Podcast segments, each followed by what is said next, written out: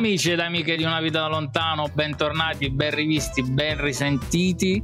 Come va? Questa è, come sempre, Una Vita da Lontano Live in Podcast. Un nuovo appuntamento, un nuovo ospite. Un attimo che devo spegnere qua perché ho 2000 ritorni. Sì, ai tempi del customer service si spacciava per multitasking questo, eh, sappiatelo.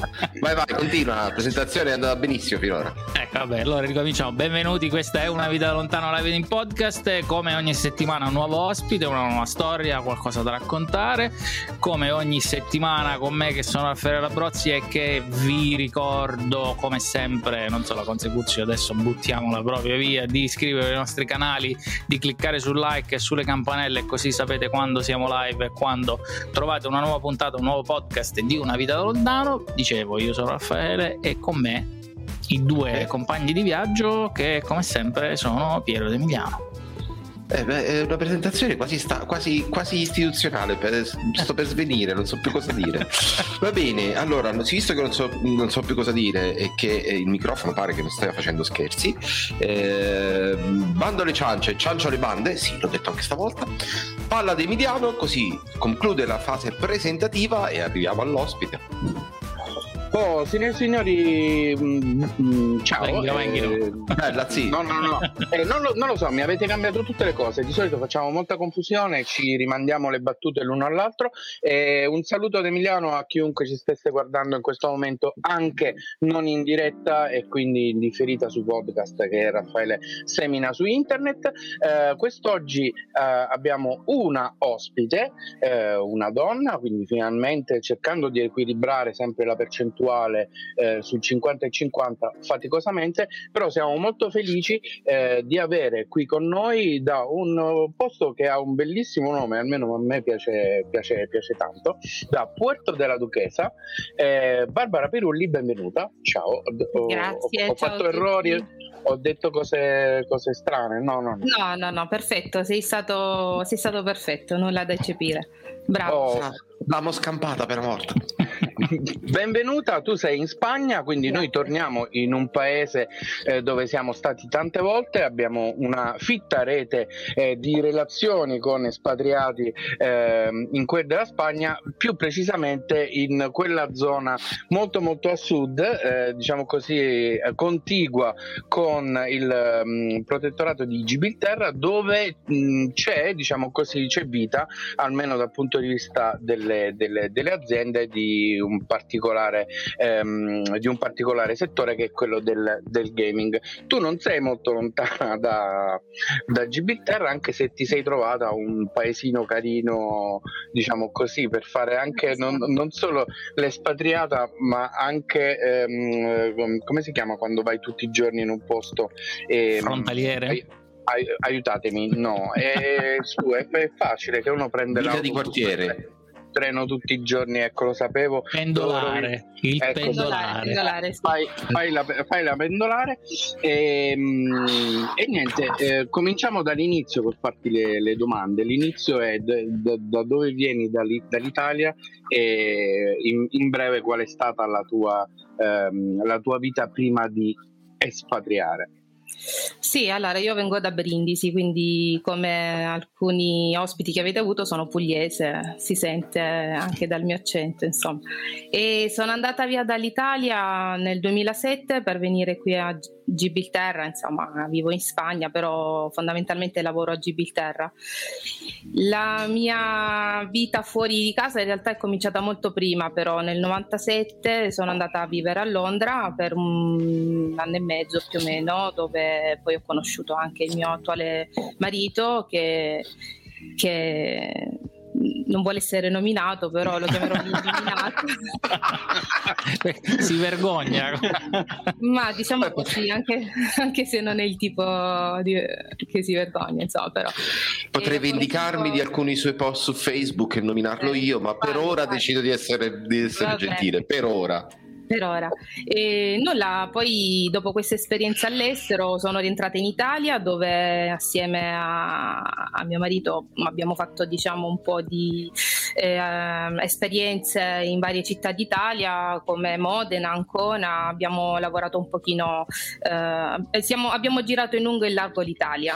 Eh, prima di capire esattamente quello che volevamo. In realtà mh, questa consapevolezza è arrivata un po' tardi e forse tuttora mh, non abbiamo ancora ben chiaro quello che vogliamo, però più o meno sono un po' di anni che abbiamo deciso di vivere qui, eh, per cui ci troviamo molto bene, siamo, siamo arrivati qui per via diciamo di mia sorella che già lei viveva qui da tanti anni e, e io ero venuta diverse volte in vacanza quindi mi, mi, piaceva questo posto un posto molto simile al sud da dove vengo io quindi mare, sole l'unica differenza è che c'era la possibilità di lavorare per cui dopo aver fatto un'esperienza iniziale eh, nell'hotel il Caleta che è un hotel di Gibilterra dove mh, dove molta gente diciamo, italiana lavora proprio perché eh, ci sono dei manager italiani e quindi danno la possibilità magari di, di entrarci più facilmente. Ecco. E dopo questa esperienza, poi nel 2008 ho trovato lavoro in una compagnia di scommesse eh, come customer service, facevo mm, attenzione al cliente per i clienti italiani. Uh-huh e qualche volta anche a quelli inglesi è capitato, per cui comunque la conoscenza dell'inglese era fondamentale.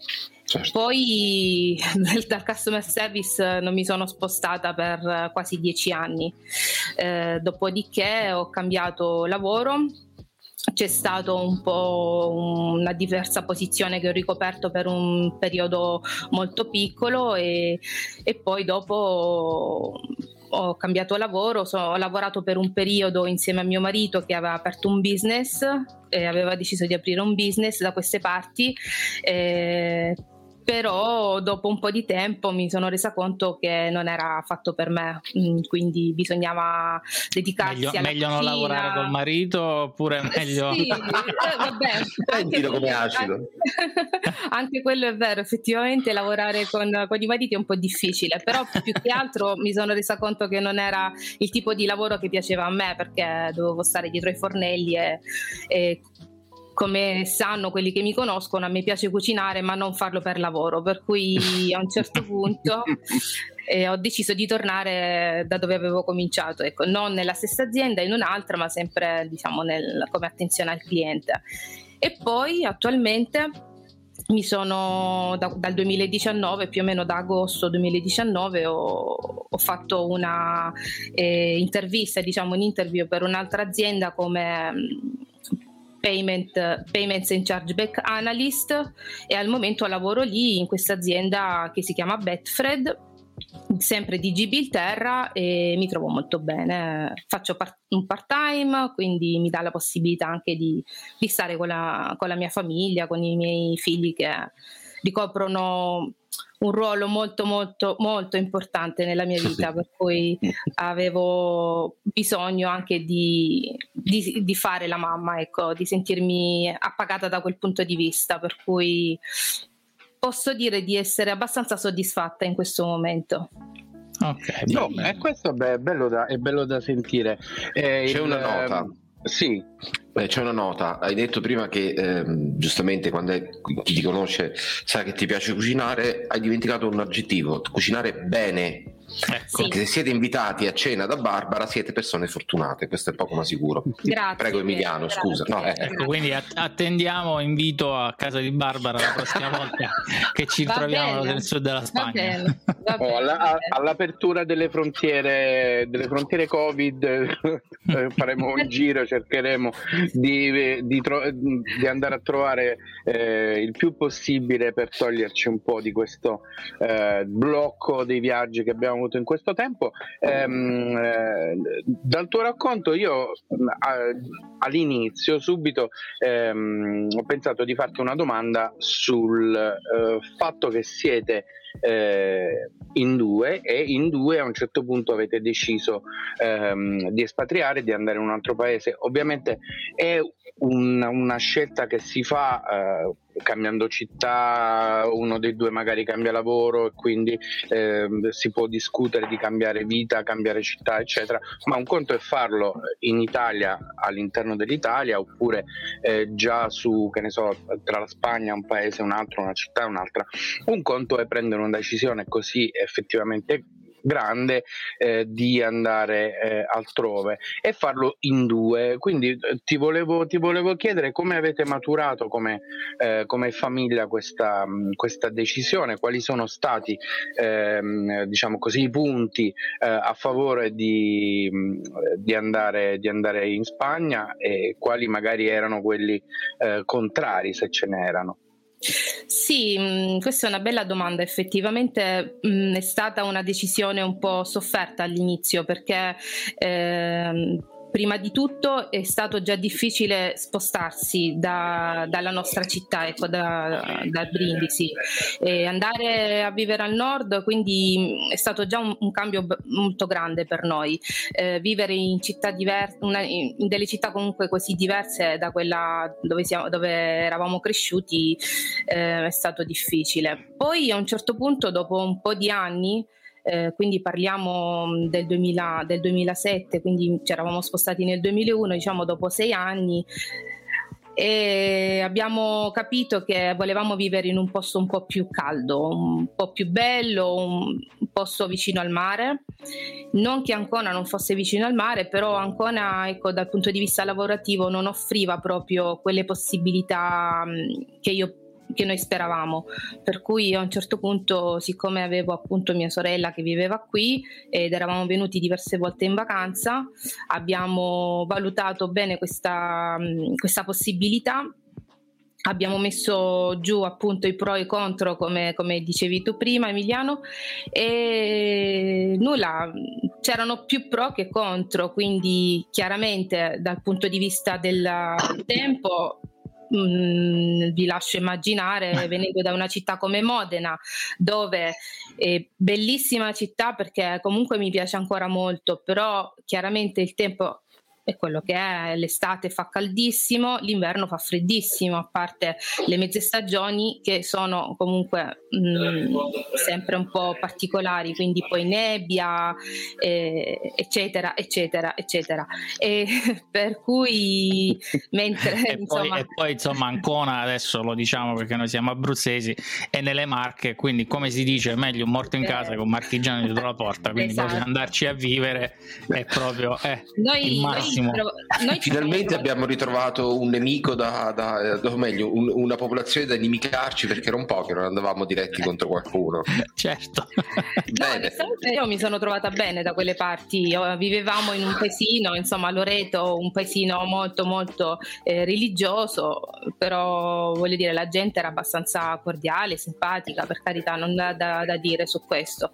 Però ecco, quando siamo venuti qui c'è da dire che la differenza era tanta, la, la, costa, eh, la Costa del Sole è bellissima e poi anche Gibilterra comunque per quanto piccola sia offriva molte più opportunità di lavoro di quelle che noi avevamo in Italia. Poi c'è da dire che noi siamo andati via in un anno cruciale, non lo sapevamo ancora, però il 2007 è stato l'anno in cui poi è cominciata la crisi economica, per cui eh, mio marito avrebbe comunque perso il lavoro, ma noi tutto questo non lo sapevamo.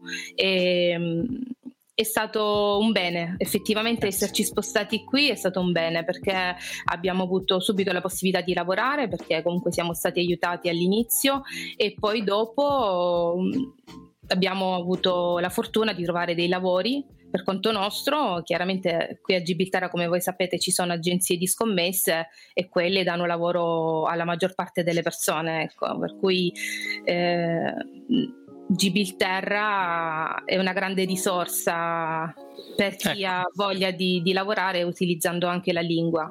Quindi insomma c'è stata un po' di lungimiranza nel senso di, di dire ok, muoviamoci ah, prima che potesse accadere inevitabile, come dici tu, la crisi economica e quindi tuo marito che, che perdeva il lavoro, quindi insomma anche la fortuna aiuta gli, gli, audaci, mi viene da dire, nel senso che uno fa un tipo di scelta e poi dopo si, si, ritrova che quella era la scelta giusta, anche se significava spostarsi in un'altra nazione, eccetera, eccetera, no? Assolutamente sì. E qui diciamo abbiamo ricominciato a vivere perché mm, eravamo un po'. Eh, ci sentivamo come un po' affogare nella vita che facevamo certo. prima, non, mm, non avevamo. Mm, non godevamo molto di quello né del lavoro che facevamo né tantomeno del fatto che vivevamo lì, comunque facevamo ben poco. Quando ci siamo spostati abbiamo come respirato, per cui eh, anche se all'inizio conoscevamo poche persone, mm, eccetera, abbiamo comunque trovato come un paese ospitale, ecco. Per quanto all'inizio Gibilterra, de- ad essere del tutto onesta, a me mi è sembrata un po' claustrofobica perché all'inizio abbiamo vissuto eh, ai piedi della rocca al caleta eh, che offriva l'alloggio, insomma, alla gente che lavorava, uh-huh. però chiaramente essendo eh, abituati a spazi un po' più grandi, eh, venendo dall'Italia, non, la senti un po' questa claustrofobia e poi il discorso magari delle scimmie che ti entrano nella stanza, qui non sei proprio... no, molto... ok, un attimo, fermi tutti. non la sapevi questa, eh? Allora, io so perché ci sono stato che ci sono le scimmie nella rocca, quando vai su sali con che c'è una funivia, non mi ricordo, insomma, arrivi in cima e, c'è, e ci sono le scimmie un po' dappertutto, ma tu adesso mi stai dicendo che invece ci sono le scimmie che ti entrano dentro casa. In periodi di magra, cioè nel senso quando le scimmie, all'epoca era così, ti parlo del 2007, adesso a Gibilterra non ci vivo da allora, per cui magari un po' è cambiata la situazione, però all'epoca che era un periodo di magra e le scimmie erano tante, scendevano, se vogliamo, a valle, a, valle, a recuperare un po' di cibo e facevano disastri perché io ho visto certe cose allucinanti, i bidoni dell'immondizia, quelli diciamo che trovi per la strada, quelli piccolini, completamente rivoltati e tutta, tutta, tutta, tutta l'immondizia ecco, sparsa un po' in, giro per la strada. Non era una cosa molto piacevole anche perché era a volte anche vicino all'hotel che accadeva, per cui immaginate la gente come poteva sentirsi anche i clienti, insomma, per cui era era uno spettacolo non proprio piacevole. Le scimmie, per carità, simpaticissime, i turisti eh, le adorano, però chiaramente poi bisognava subito ripulire la strada perché era un po'... Oh. Ecco, sì, infatti. Questo, questo, mm, questa cosa delle scimmie a Gibilterra non è solo una cosa eh, pittoresca, storica, importante culturalmente per, per cento motivi, ma eh, queste scimmie sono le uniche scimmie che vivono in Europa, intanto diciamolo è la, sì. è la, è la prima cosa, e vivono sostanzialmente per conto loro, nel senso libere, sono libere non, eh, non sono in cattività, quindi non sono propriamente...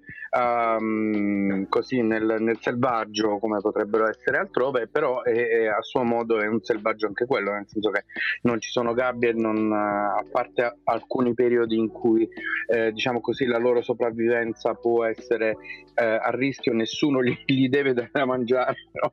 e, anzi è esattamente il contrario ed è una particolarità. Ehm, ecco, della... c'è la, no, la, peraltro... la leggenda ah. dice, scusa ti interrompo, che fino a quando esisteranno le scimmie sulla rocca la rocca sarà ancora pro- proprietà, mettiamola così. Modo Infatti esteso. c'è anche la storia che durante la seconda guerra mondiale erano rimaste poche coppie di scimmie, per cui Churchill pagò di tasca propria un trasporto coperto da un cacciatorpediniere, così non lo fondavano, in cui ripopolarono con scimmie provenienti dal Marocco.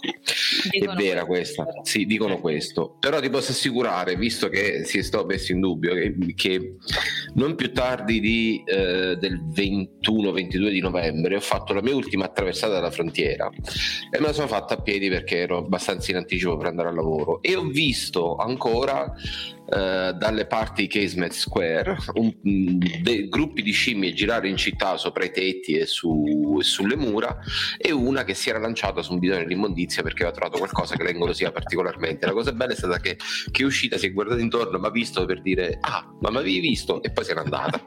Ok. Per cui lo fanno ancora. Sì. per la serie che si deve fare per campare eh, lo sguardo è, quello, in, fondo, in fondo è l'essere umano che ha invaso il loro territorio territorio, non il contrario. Per cui hanno tutto il diritto di stare lì. Siamo noi che non, che non ne abbiamo. Comunque, in, in, intanto mi fermo un secondo per salutare Stefano Beato, che è stato nostro ospite e che saluto ovviamente Ciao, eh, gli zii. Mettiamola così in maniera estesa. Vi ricordo che potete scriverci sulle varie piattaforme in cui stiamo streamando, quindi. Ehm, YouTube e anche Twitch, ma anche Twitter volendo potete scriverci, farci delle domande, fare delle domande a Barbara e poi ovviamente come sempre vi ricordo di iscrivervi al nostro canale YouTube e a tutti i vari podcast, così cresciamo ancora di più, più cresciamo, più ospiti possiamo avere, più storie possiamo raccontarvi. Siamo, cioè, siamo fermati un po' con la storia delle scimmie, ma dove eravamo invece? Sì, è troppo pittoresco per, per lasciarla, lasciarla, andare. Probabilmente questa è la decima puntata, non, non ricordo bene la, la lista eh, che, in cui parliamo di Gibilterra e non ci eravamo mai fermati così a lungo sulle scimmie, però prima o poi bisognava farlo. Eh sì. cosa, Alla prossima cosa... ci fermeremo sulle colonne d'Ercole. È vero. Eh, no, beh, eh, anche questo bene. non abbiamo mai toccato, ecco. Oh, Barbara, prima di, eh, a meno che Piero non, non, voglia, non, voglia, fare una domanda arrivato a questo punto, no, lo, mi scuso, ma noi eh, non, non, stando tutti nello stesso posto e non avendo un sistema per comunicare, diciamo così, eh, direttamente, eh, non possiamo fare come quando eravamo in radio che ci guardiamo, ci indichiamo e quindi uno dice faccio io la, eh, la domanda, per cui ogni tanto e, e, cerco di evitare di parlare sopra Piero di evitare che lui faccia una domanda, per cui gli ho chiesto questa cosa, era solo per spiegare come funziona il nostro flusso eh, comunicativo. Eh, io ti volevo chiedere questa cosa rispetto invece ai figli e alla, all'allargamento della famiglia, se avevate già iniziato in Italia e quindi non solo siete andati via in due ma in più, oppure se eh, diciamo così l'allargamento lo avete fatto eh, direttamente all'estero.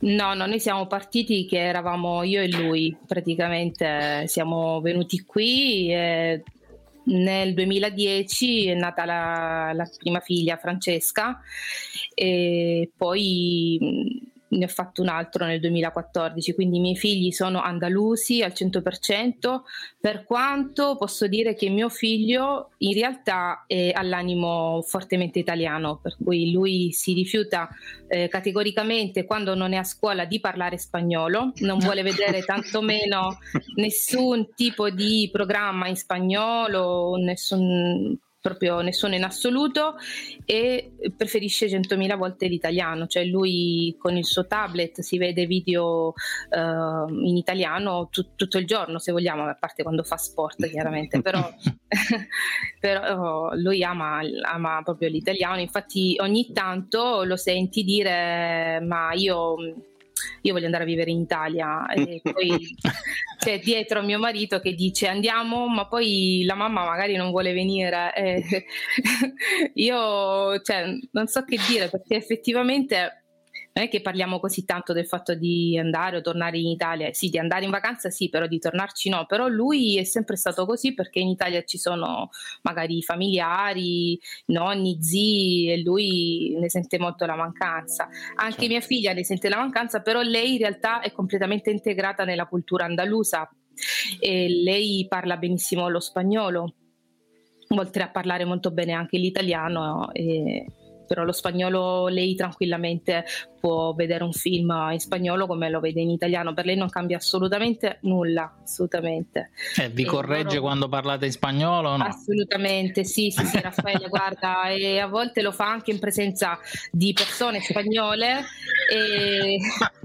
e tu in realtà ti senti un po' a disagio perché perché lo sai che hai sbagliato, effettivamente lo sai che hai sbagliato, però non vuoi eh, farlo vedere davanti agli altri, ecco, cui magari la guardi e, e sorridi, poi quando andiamo a casa facciamo i commenti. Ricordo questa frase in vita mia. So Raffaele ancora non ha, non ha raggiunto questa, questa, cosa di facciamo i conti siamo... dopo, però eh, ci, ci arriveremo presto. Ci stiamo perché, avvicinando. Perché nell'ultimo, nell'ultimo, anno e mezzo tanta vita sociale non c'è stata, ma sicuramente quando cominceremo a uscire un po' di più la, la mia la mia piccola irlandese mi correggerà quando parlerò in inglese, come normalmente fanno tutti, ne aggiungiamo un altro, quindi non è che uno in famiglia, quindi non è, che, non è una roba che... Però invece Magari... parlando sì. Magari lo stimolo d'atto è quello che ti mancava. ecco, però invece parlando di figli, eh, convieni con me che il fatto di avere figli in un posto in cui poi ci si, non, non si è nati, insomma, aiuta molto a creare un po' di network, di amicizie, con il fatto che i figli vadano a scuola e, e insomma si, si, conoscono anche altre persone o no? Perché io ho avuto l'impressione... Assolutamente che sia una cosa che, che, con tutti gli expat che abbiamo parlato con i figli funziona molto, insomma. Sì, sì, nel mio caso funziona moltissimo perché c'è da premettere che io lo spagnolo non l'ho mai studiato e assolutamente né parlato chiaramente in Italia non, non, era una lingua che mi interessava più di tanto l'inglese sì perché comunque lo usavo per lavoro ma lo spagnolo assolutamente no per cui quando mia figlia ha cominciato ad andare all'asilo che fino a, quando, fino a tre anni praticamente eh, più o meno parlava più che altro italiano e coniugava i, i, verbi in italiano benissimo. E quando poi ho cominciato ad andare all'asilo ho cominciato a conoscere le mamme degli altri bambini e abbiamo fatto amicizia. E, ci siamo visti anche un po' fuori, insomma, la sera abbiamo avuto la possibilità comunque di, di conoscerci meglio. E c'è da dire una cosa, che da queste parti eh, in alcuni paesini sono un po' chiusi da un certo punto di vista, nel senso che non proprio tutti ti, ti, danno tutta quella confidenza che tu ti aspetti da un popolo del sud. Perché? Mm. Perché comunque qui sono abituati ad avere una famiglia molto numerosa. Non è per cattiveria, non lo fanno assolutamente per quello, perché poi alla fine quando ti conoscono sono, ti aprono casa loro. Però all'inizio sono un po' titubanti proprio perché vieni da fuori, sei uno straniero, loro non ti capiscono, pensano a, che tu non li, non li, capisca e quindi all'inizio mh, hai, hai delle difficoltà, incontri delle difficoltà.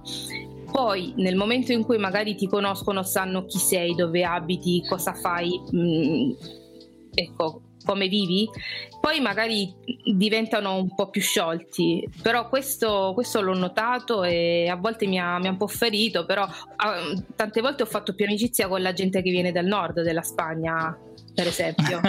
La okay. cosa strana è che qui al sud magari quelli di Madrid o dei paesi del nord un po' li odiano perché parlano in modo diverso da loro, ecco, parlano uno spagnolo un po' più pulito, se vogliamo pulito, eh. dirla in questo modo, e, e, però invece io ho trovato che la gente del, del, nord della Spagna è un po' più aperta mentalmente, probabilmente perché è un po' più multiculturale, abituata allo straniero e quindi ti dedica un po' più di attenzione, oppure semplicemente perché si sente uno straniero anche lui stesso al sud, ecco. Eh, quello probabilmente. Poi ecco, la, dalla Spagna, adesso in Spagna ci siamo andati tutti, insomma, non è una, non dico mm. una cosa che non sa nessuno, però l'Andalusia è proprio la Spagna, quella che uno si immagina quando da, da, piccolo insomma che è proprio così. Invece magari andando al nord è un po' più ecco, mitteleuropea un po' più scusa diversa no? per te Raffaele. Cosa si immagina esattamente uno da piccolo della Spagna? Non lo so io lo ricordo. quei, quei colori i, i, i colori. a vento i mulini a vento le, le, le donne con le gonne lunghe i gitani insomma tutto quel, quel cosa quell'immaginario pittoresco che uno può può Capisco. pensare dalla Spagna che quando vai a Barcellona magari non trovi perché non è così, però quando poi vai in Andalusia è proprio il pacchetto completo. Adesso sì. una versione moderna, ma insomma è quello.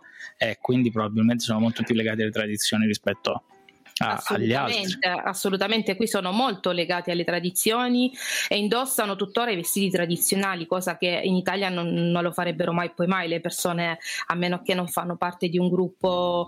Ehm, di un gruppo che fa un spettacolo non lo farebbero mai. Qua invece se lo metto proprio perché è il vestito della festa che per carità ci ho pensato anch'io a volte a comprarmelo. Magari eh, non, ho, ho, deciso di non farlo perché bisogna avere un determinato corpo per questo determinato tipo di vestito che si usa da queste parti. Però è folklore alla fine è divertente ecco ecco come al lago sì, di Scanno, ricordiamo in Abruzzo, se andate di domenica al lago di Scanno, a Scanno le donne indossano ancora il vestito tradizionale. Ah, e, e, non finirete come il lago vi promette, cioè potete tranquillamente sopravvivere. ecco questo, per aprire una parentesi comica. Prego. Certo. Oh no, ma mm, questa, mm, diciamo, questa analogia del, del, sud della Spagna col sud dell'Italia con delle radici comuni culturali eh, sicuramente aiuta a, diciamo così, eh, integrarsi aiuta a affrontare un cambiamento radicale come quello appunto di eh, espatriare, cambiare lavoro, cambiare vita, cam- lasciare la famiglia, gli amici, eh, tutto quello che è conosciuto, aiuta un pochino, no? è una cosa eh, che ti fa stare un, un, po' più in controllo, diciamo, ci sono dei punti di riferimento culturali che non ti, non ti fanno pensare di stare esattamente su un altro pianeta, ma in un pianeta vicino, diciamo amico, no? Sì, sì, effettivamente sì, quello aiuta molto perché ti fa sentire quasi a casa.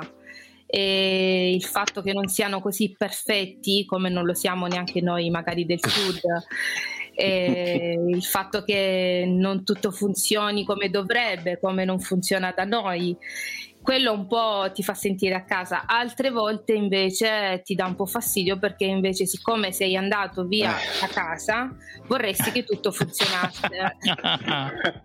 Poi avendo vissuto, se vogliamo, prima di venire qui in una città come Modena dove probabilmente adesso le cose sono un po' cambiate, però quando ci stavo io c'è da dire che se avevi bisogno di qualcosa, diciamo, eh, la, la città te lo offriva. Comunque mm, era una città ordinata, è una città ordinata e organizzata, per cui, per cui chiaramente era un po' diverso. Però alla fine io penso che ti abitui ad un posto una volta che ci vivi dopo tanti anni, sono 14 anni che, che, vivo qui, per cui mi sono abituata anche alle cose che non funzionano. Quando succede qualcosa che non funziona, sì, ci penso, dico vabbè, tanto lo sapevo, non è che posso pretendere nulla, non posso di certo criticarli io che vengo magari da, dal sud dell'Italia. Quindi, anzi, per certi versi, da un certo punto di vista, sono riusciti anche a sfruttare loro di più la costa di quanto l'abbiamo fatto noi. Mm. Al massimo, cioè al massimo, eh, sicuramente li riesci a capire quando qualcosa non va per il verso giusto, proprio perché appunto non vieni da un posto tanto, eh, tanto diverso. A Stoccolma. Eh, sì. per, per, esempio e, e in più eh, diciamo così avendo um, un approccio caldo aperto alle, alle persone alle cose eh, l'ho capito diciamo mh, mm, non de, per il posto da dove vieni, ma per come sei tu come persona, no? Quindi sicuramente hai un livello di empatia e ti metti nei panni degli altri e anche il lavoro in customer care sicuramente aiuta a fare questo transfer. Quello aiuta tantissimo. Eh, lo dico, se riesci a farlo dire, no, oltre, oltre, un mese, se riesci a farlo per più di un mese significa che effettivamente un certo tipo di transfer lo riesci a fare. Non sono assolutamente d'accordo, per me il lavoro del customer service aiuta a odiare l'umanità.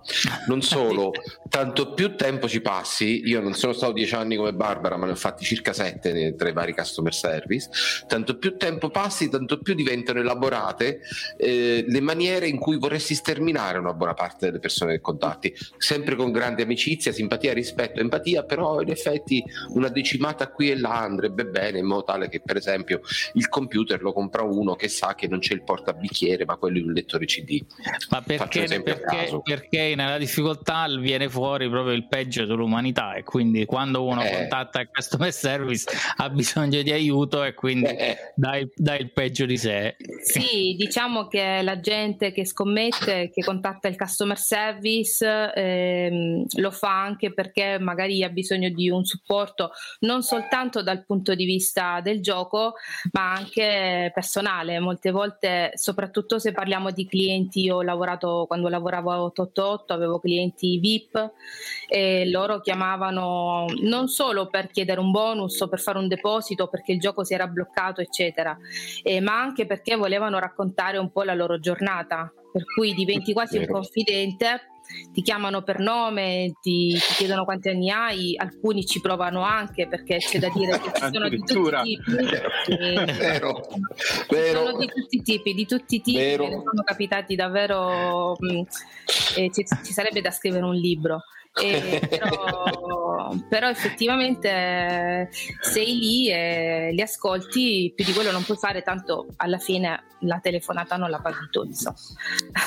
Eh sì, sopra, Beh, soprattutto poi... se, se, non hai dire, dei target in termini di durata della telefonata. No, poi... vabbè, i target, quelli magari c'erano, quelli c'erano, eh, però la telefonata di certo non la puoi chiudere in faccia al cliente, soprattutto se è un VIP, puoi sicuramente cercare di, di portarli a una fine una volta che hanno terminato quello che volevano dire puoi sicuramente portare al termine della chiamata, però è un po' difficile. Eh? Con i clienti normali ci riesci un po' di più, con i VIP loro pagano, quindi vogliono un po' più di assistenza, quasi se la, la pretendono. Ecco.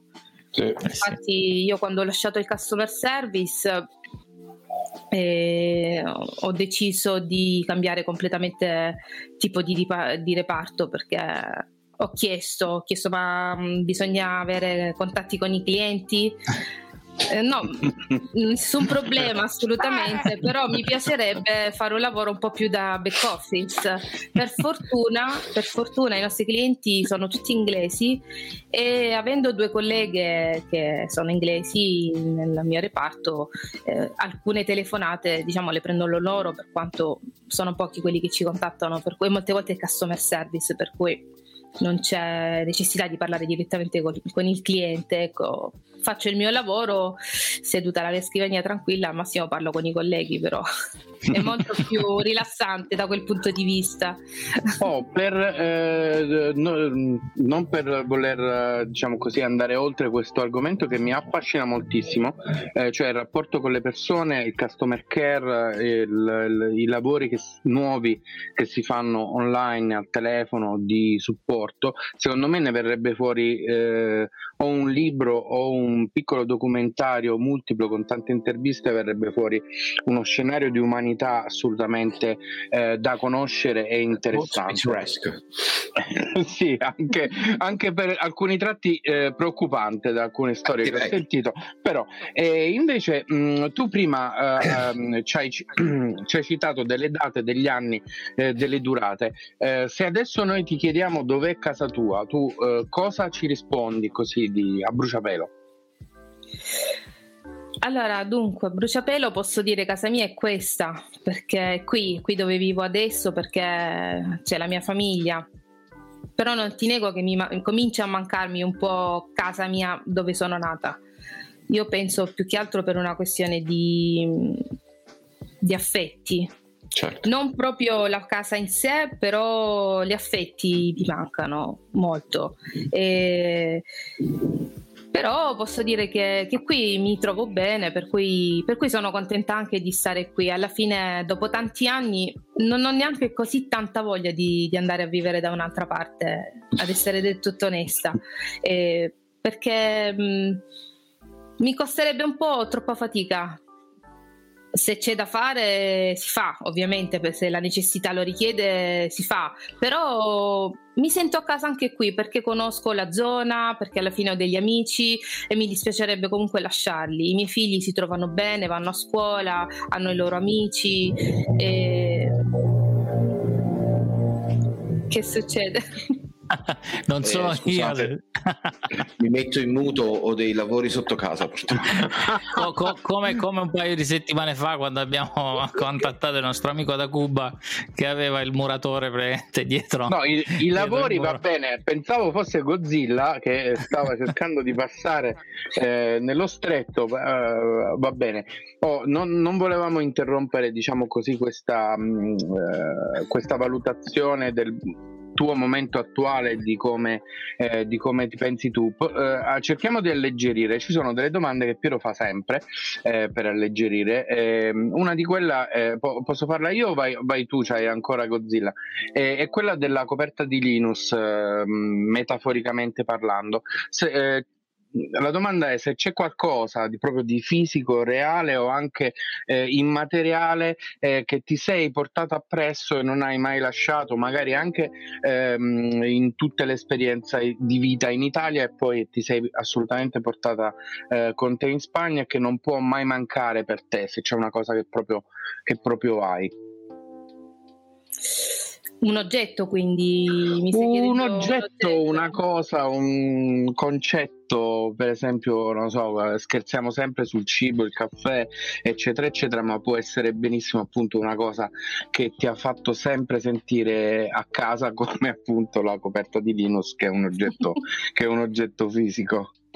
Eh, guarda, una cosa che ho sempre portato con me è il fatto di non dimenticare mai chi sono e questo sì, perché mh, mm, in tutte le esperienze che ho fatto sin da quando ho lasciato la mia città, io sono sempre stata comunque me stessa, nel bene e nel male, perché posso anche mh, mm, apparire come una persona socievole, mh, mm, solare, eccetera, eccetera, però ho anche i miei momenti, i momenti in cui magari qualcosa non va, magari non, non, non ho proprio quella diplomazia eh, per affrontare determinate situazioni. Questo me lo sono portato dietro.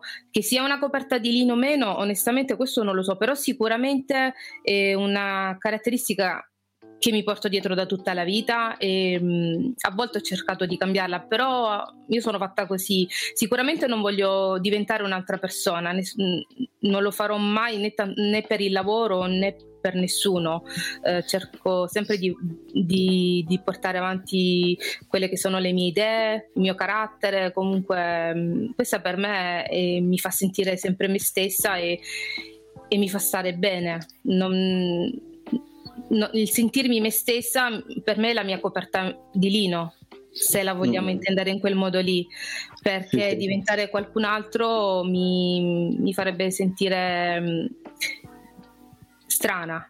Ecco. Cioè, l'ide- l'identità, insomma, è la sì. cosa che ti porti dietro. L'identità, okay. sì. Oh, guardando, guardando, indietro nel tempo rispetto alla scelta che hai fatto, che avete fatto eh, di spostarvi eh, dalla vostra città eh, natale prima in Italia e poi di decidere di, di andare all'estero. Eh, guardando indietro questa, questa scelta, eh, come la consideri? Mm, pensi di averla fatta troppo tardi? Vol- mm, sarebbe stato positivo farla prima? Eh, oppure tutto sommato poteva anche essere diversa e non sarebbe cambiato molto per, per te, per voi come, come famiglia? Guarda Emiliano, mi fai la domanda da 100 milioni di dollari perché io dico non ce li abbiamo. Neanch'io. Ah, Però okay. io quello che dico sempre, e lo dico spessissimo proprio, è che mi sarebbe, mi sarebbe piaciuto fare questa esperienza prima, perché quando sono arrivata qui avevo già 33 anni, sì, più o meno 33 anni, per cui ehm, mi sono resa conto che avrei potuto fare più, molte più esperienze lavorative qui prima di appunto decidere di avere figli.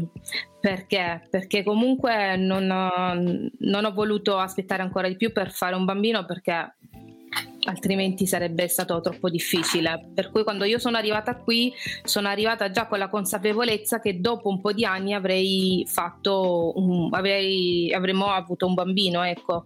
Per cui se questa esperienza mh, fosse capitata prima e non avessi girato in lungo e largo per l'Italia e fossi venuta direttamente qui, sì, o, o, qui o da un'altra parte, anche per dire restare in Inghilterra o tornare in Inghilterra se vogliamo, perché ormai da lì ero andata via, però tornare in Inghilterra mi avrebbe aiutato a raggiungere probabilmente determinati obiettivi che non ho potuto raggiungere perché ho deciso comunque di dare spazio anche alla famiglia. Sicuramente nella vita si nasce o uh, capi o scusate che ho il mio gatto è rimasto trattenuto nella stanza è rimasto nella stanza e non so qualcuno magari lo verrà a liberare vorrebbe uscire però è, è, uno dei miei tre gatti però ecco io non um, non ci posso fare nulla adesso ormai. Alla fine la vita è andata così, ho fatto comunque diverse esperienze, se vogliamo mi hanno aiutato a crescere, a diventare quella che sono oggi, a, ad avere la consapevolezza eh, delle cose che oggi so mm, e di quello che effettivamente volevo. Probabilmente se avessi deciso di venire qui prima non ci sarei rimasta così a lungo se vogliamo vederla da questo punto di vista. Adesso invece mi rendo conto che se sono, se sono, rimasta tanti anni in un posto come questo e anche perché sono arrivata in un'età in cui non chiedevo chissà cosa dalla vita, quindi non pretendevo di vivere in una città eh, grande o che mi offrisse chissà quali interessi, cosa che era per esempio Londra, ci sono stata lì a 23 anni ed era bellissimo, eh. però non vivrei per, per esempio, io a quest'età non vivrei in una città come Londra, viv- preferisco vivere in, un, una, in, una, città come questa, per questo motivo eh, credo che poi alla fine quello che ti accade e semplicemente ha un senso nella vita, doveva mm. andare così. Certo, poi con, con, il, con, i se e con i ma ovviamente non si va da nessuna parte no. perché non, non, si può tornare indietro nel tempo, non c'è la, mm, eh, non c'è la macchina del tempo, non, non ci sono eh, possibilità, però eh, è quel tipo di domanda eh, che ci piace fare eh, perché magari alcune valutazioni possono aiutare. Qualcuno che sta valutando, sta pensando eh, di fare delle esperienze, di se farlo o meno e quindi il fatto di dire spesso lo abbiamo sentito eh, magari l'avrei, l'avrei fatto, fatto, prima sarebbe stato meglio per cento motivi o comunque l'avrei fatto subito quindi avrei capito subito eh, se era per me oppure no se, eccetera eccetera e quindi è una cosa che può, che può essere utile invece una domanda eh, proprio specifica un consiglio eh, una valutazione per chi sta pensando anche non ci sta pensando ma ci sta ascoltando e magari può eh, a un certo punto decidere se espatriare o meno, se fare delle esperienze all'estero. Tu se dovessi dare un consiglio, mm, diciamo il, il consiglio più importante, principale, quale potrebbe essere? E non solo quello, scusami eh, Barbara, ma visto che tu hai anche una buona esperienza di spostamenti anche all'interno dell'Italia prima di andare via, ci racconti anche qual è un po' la differenza nel vivere fuori in Italia e all'estero? La differenza, Piero, a chi rispondo prima, Emiliano o a Piero? A come tutte e due, a una, come, come, come preferisci, Tanto può essere anche conseguenziale alla fine. Ah, va bene, va bene. Vabbè, partiamo dall'Italia, eh, così poi arriviamo a dove sono adesso. All'estero. Eh, sì.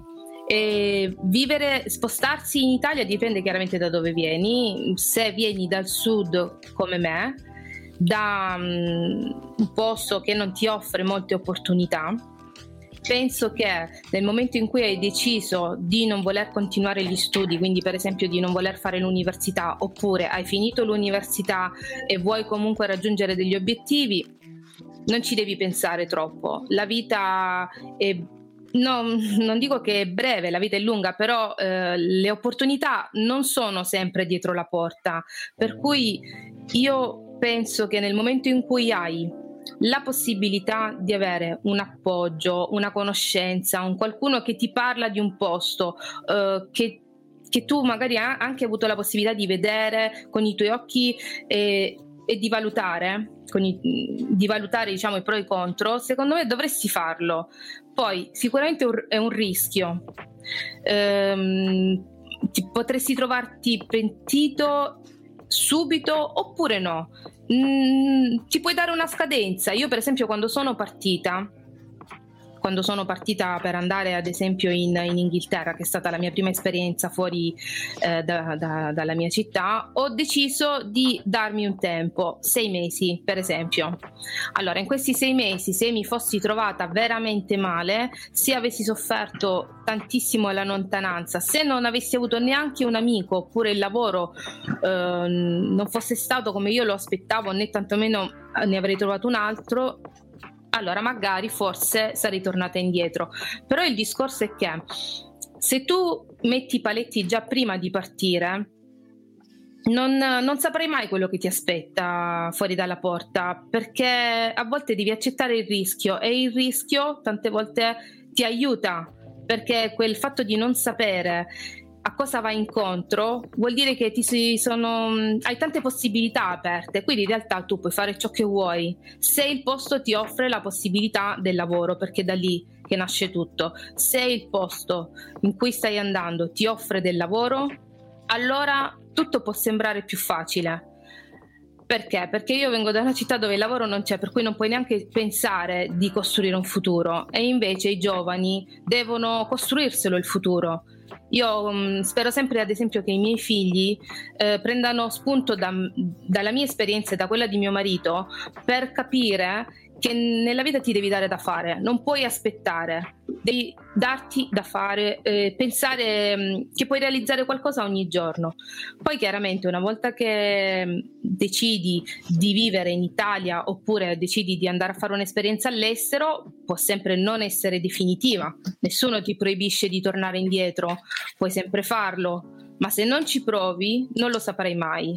Per Beh. cui bisogna farsi forza, tante volte anche partire con un amico, un'amica può essere un, un, una spinta in più, andare da un parente, come è stato nel mio caso. Io ho avuto la fortuna di avere mia sorella che viveva qui, per cui era un posto che conoscevo, ho deciso di di fare questo, questo cambiamento perché eh, volevo cambiare vita e quindi diciamo sono stata fortunata, però conosco anche gente, e Piero sa forse di chi sto parlando, conosco anche gente che è venuta a vivere qui senza avere nessun appoggio, senza avere la, la minima certezza che, che potesse essere un posto piacevole in cui rimanerci.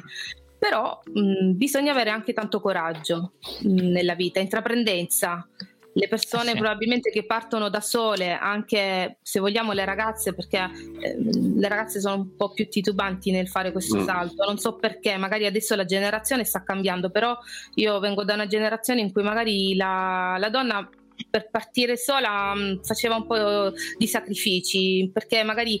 Eh, siamo state cresciute in un, in un, ambiente un po' vattato. Uh-huh. Adesso, per fortuna, uomini e donne eh, possono tranquillamente sentirsi liberi di fare le loro scelte, quello che io insegno a mia figlia e a mio figlio, che entrambi possono fare le loro scelte e che vogliono, possono andare dove, dove vogliono in realtà. Se decidono di andare a vivere in Australia, che andassero, cioè magari mi mancherà vederli, però se vogliono fare un'esperienza all'estero io non sarò certo io a fermarli, assolutamente, perché, perché ti fa crescere e ti fa apprezzare quello che, mm, che, hai lasciato, che tante volte magari pensi di non avere nulla e invece hai tanto, e ti fa apprezzare il legame con la tua famiglia e ti fa capire anche che cosa vuol dire sentirsi straniera, perché tante volte io mi sono sentita straniera in Italia. In realtà mh, mm, ho preferito, mi sentivo più a casa, mi sento più a casa qui di quanto mi sono sentita a casa nel nord Italia. Non perché vorrei fare una critica eh, diciamo al nord, ma mh, mm, a volte la gente che viene dal sud viene un po' sottovalutata e quindi noi dobbiamo fare il triplo dello sforzo per, per farci apprezzare. Ciao Pierino! Andiamo arriva, bene. Arriva. Credo che, abbiamo questo è, detto. Oh, no, questo è l'innominato Giuseppe. Oh, non ho detto come si chiama. che non si voleva far, far, far, far, non voleva parlare. Ok, siamo proprio negli ultimi otto minuti di, di, di questa puntata. Quindi, rubando la parola di Emiliano, Piero, facciamo le domande delle 100 pistole. Beh, le domande delle 100 pistole in realtà sono state fatte, cioè mancherebbe una che è quella proprio tremenda, ma gliela faccio dopo, eh, dopo, da, dopo, dopo l'occasione che vado a fornire di farsi dei nemici. Ovvero, visto che sei una di quelle che appunto lì, da lì da più tempo, che eh, conosce bene la cucina e soprattutto che non mi torna parente, per cui certe domande ne potevo fare, si mangia meglio in Italia o in Spagna? Ci sono spagnoli all'ascolto? Eh, eh no, credo di no.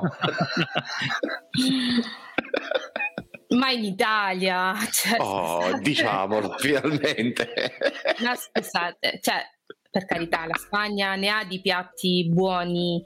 Eh, Io ultimamente ne sto cucinando diversi di questi piatti, uh-huh. però abbiamo una varietà che ci contraddistingue. Non ce ne vogliano gli spagnoli, mm, possiamo assolutamente venire a un compromesso, però penso che una tavola imbandita italiana comparata con una tavola imbandita spagnola eh, vinca, ma soprattutto perché? Perché di tavole imbandite italiane ce ne sono a bizzeffe e di diverso tipo, troverai diversi tipi di piatti che mm, contraddistingue ogni singola città e ogni singola certo. regione. Da queste parti, bene o male, i piatti sono sempre quelli, rivisitati chiaramente dalle varie mm, città, dalle varie regioni, però più o meno la, eh, la cucina è sempre più o meno quella. E non, è, non è male, anzi è molto buono. No, no, poi, poi, poi diciamolo che noi siamo, siamo, aperti a nuove cose, quindi tutto ciò che ci piace e che è buono lo inglobiamo tranquillamente, lo mettiamo a rotazione, cosa che spesso gli altri non fanno, gli altri diciamo così che hanno delle culture culinarie un po' più ristrette, un po' più... No, no, io sono aperta... Sì, sì, sì, io sono aperta a tutte le culture, cioè io mangio qualsiasi, io dove vado, in qualsiasi posto vado, mm, provo la, la, cucina del posto, assolutamente, non sono quel tipo di persona che eh, giudica prima di assaggiare un determinato piatto, anzi io mh, mm, ad esempio qui in Spagna adoro l'insalata russa e mi piace molto come la fanno perché è un po' diversa da quella che fanno in Italia dove magari i pezzetti eh, delle verdurine, della patata si vedono eh, sono visibili, qui invece uh-huh. l'insalata russa è tipo un, una purea, uh-huh. però buona, eh, come si chiama da... in spagnolo? Come, come quella di mia nonna. Insalatiglia russa. russa. Ah, okay. ah sì, quindi abbiamo una cosa in comune, chiamiamo l'insalata russa la stessa cosa, che sì. è praticamente una cosa, è una storia unica perché in ogni paese l'insalata russa viene da un altro paese, in alcuni paesi è l'insalata italiana, eh, oppure ah, semplicemente l'insalata di patate, sì. che sia sia, insomma. Ed è interessante, sempre... carino. Sì, sì, io diciamo adoro l'insalata russa, che è quella che fanno qui in Spagna, e poi le crocchette spagnole sono completamente diverse da quelle italiane, perché mentre in Italia le crocchette le fanno con le patate, qui le fanno con la eh, besciamella. Eh sì e praticamente mh, mm, le fanno di tutti i tipi, di pesce, di pollo. Non sei d'accordo Piero? Vabbè, le no, no, non sono d'accordo Raffaele che sono veramente buone. Se, Vabbè, quelle di Chocos per esempio sono deliziose, ma le altre... Scusate, una crocchetta è una crocchetta, il fritto è fritto, noi, eh, almeno sì, noi, tre siamo, adesso... noi, tre siamo, abruzzesi, basta no, che è fritto, vabbè. No, non, ricordo, non, non ricordo non di averle mangiate in Spagna pr- propriamente, mettiamolo così, però in quei uh-huh. due o tre posti gestiti da spagnoli che ci sono da queste parti che fanno tapas, che fanno proprio la cucina casalinga, sono estremamente deliziose. Adesso, il no. problema è che, eh, il, vabbè, eh, questa è una cosa che tirerebbe troppo, troppo sì, andiamo, qui andiamo sul filosofico esatto. spinto. Adesso invece, quella vera finale... in diretta sulla crocchetta. Polemica in diretta sulla crocchetta è semplice, la terza Però, stomaco, cioè becciamella. Volevo aggiungere qualcosa sulla insalata russa, se posso essere Vai, vai, certo, quello sì. Io ho un'amica, tra l'altro, che viene dalla Russia Uh-huh. una mia amica, una mia amica che mi ha, io gli ho detto guarda l'insalata russa immagino che per te cioè, sia una cosa eh, che mangi spesso dalle tue parti. E lei eh, ridendo mi ha detto guarda quando io sono arrivata qui ho provato l'insalata russa e sono rimasta un po' male perché pensavo di trovarci la carne. E invece ci ho trovato il pesce assolutamente io le ho chiesto perché scusami voi come la fate l'insalata russa ha detto noi assolutamente il pesce non ce lo mettiamo perché dalle nostre parti il pesce, il mare non c'è. Eh, per sì. cui ci mettiamo eh, il pollo. L'insalata russa vera si fa col pollo e quindi io a quel punto mh, mm, mi sono sentita un po' male perché gli abbiamo rubato una ricetta e non l'abbiamo neanche saputo fare di creare bene. L'abbiamo adattata come, come, fa la maggior parte eh, del popolo da questa parte. È brutta gente. per cui nulla, la proveremo un giorno quella col pollo. quella col pollo. in Russia. Ok, siamo arrivati proprio alla fine, alla fine, alla fine. Alla fine, alla fine, alla fine. Quindi, allora, intanto eh, io comincio con, con, i ringraziamenti, i saluti, a meno che Piero non abbia così da cilindro eh, fuori dall'inquadratura qualcosa ultima da dire, qualche considerazione. Quando... No, era... Eh, no. Sul marito di Barbara, però, non su. no, no, per, per, quello aspetto la prossima serata, mi rifarò. Oh, quindi eh, eh, tenterò. Ve, vediamo se riusciamo a fare appunto la, back to back la, la, puntata seguito per raccontare la stessa storia dal punto di vista leggermente diverso. Sarebbe eh, interessante e carino. Noi intanto eh, io comincio io, ti ringrazio. Barbara, è stato veramente un, un piacere parlare con te ci hai detto delle cose anche molto molto molto importanti diciamo dal punto di vista della tua vita de, de, di quello che, che, ti è successo di, di, come vedi il mondo in questo, in questo particolare momento dal tuo particolare punto di vista. Quindi è stato per me molto molto piacevole e e ti ringrazio. Per cui io sono il primo a fare i saluti, eh, poi li fanno, li fanno, anche loro. Eh, per cui se in un futuro magari faremo un secondo, terzo, quarto giro, man mano che crescono i tuoi figli, potremmo vedere come diventano eh, i piccoli figli di espatriati, co- cosa, cosa riserva a loro il mondo che hanno più culture nel cervello e hanno più punti di vista e sarebbe sicuramente molto molto interessante. Quindi nel frattempo eh, comincio io, ti ringrazio e saluto eh, per, per, per me. Grazie davvero, è stata una puntata deliziosa, e, nonostante gli interventi esterni, mettiamola così. Vabbè, il gatto era simpatico. Oh, il gatto era simpaticissimo. No, l'abbiamo visto poco, ma... No, scherzo, in realtà è stata una puntata veramente deliziosa. Grazie mille Barbara per essere intervenuta. E colgo l'occasione già che ci sono per invitare tutti quanti al prossimo promo e alla prossima puntata in diretta che saranno domenica 16 e poi la prossima puntata chiaramente giovedì 20, come sempre 18.30 orario delle isole del nord, 19.30 per noi che siamo nel Mediterraneo, 20.30 per chi è un po' più a est. E per chi invece è eh, tra i fan della nostra ospite e ha deciso di spostarsi in Brasile Brasile, quindi vive a Barba là, uh, si dovrà connettere alle 14.30 in quel caso. Grazie. Perfetto, Barbara, c'è qualcosa che, che vuoi dire prima di salutarci? Qualcuno che vuoi salutare? Sì, volevo salutare la mia famiglia che è in Italia, spero che mi stia guardando, e i miei figli dovrebbero essere dall'altra parte della, nell'altra stanza della barricata. della barricata.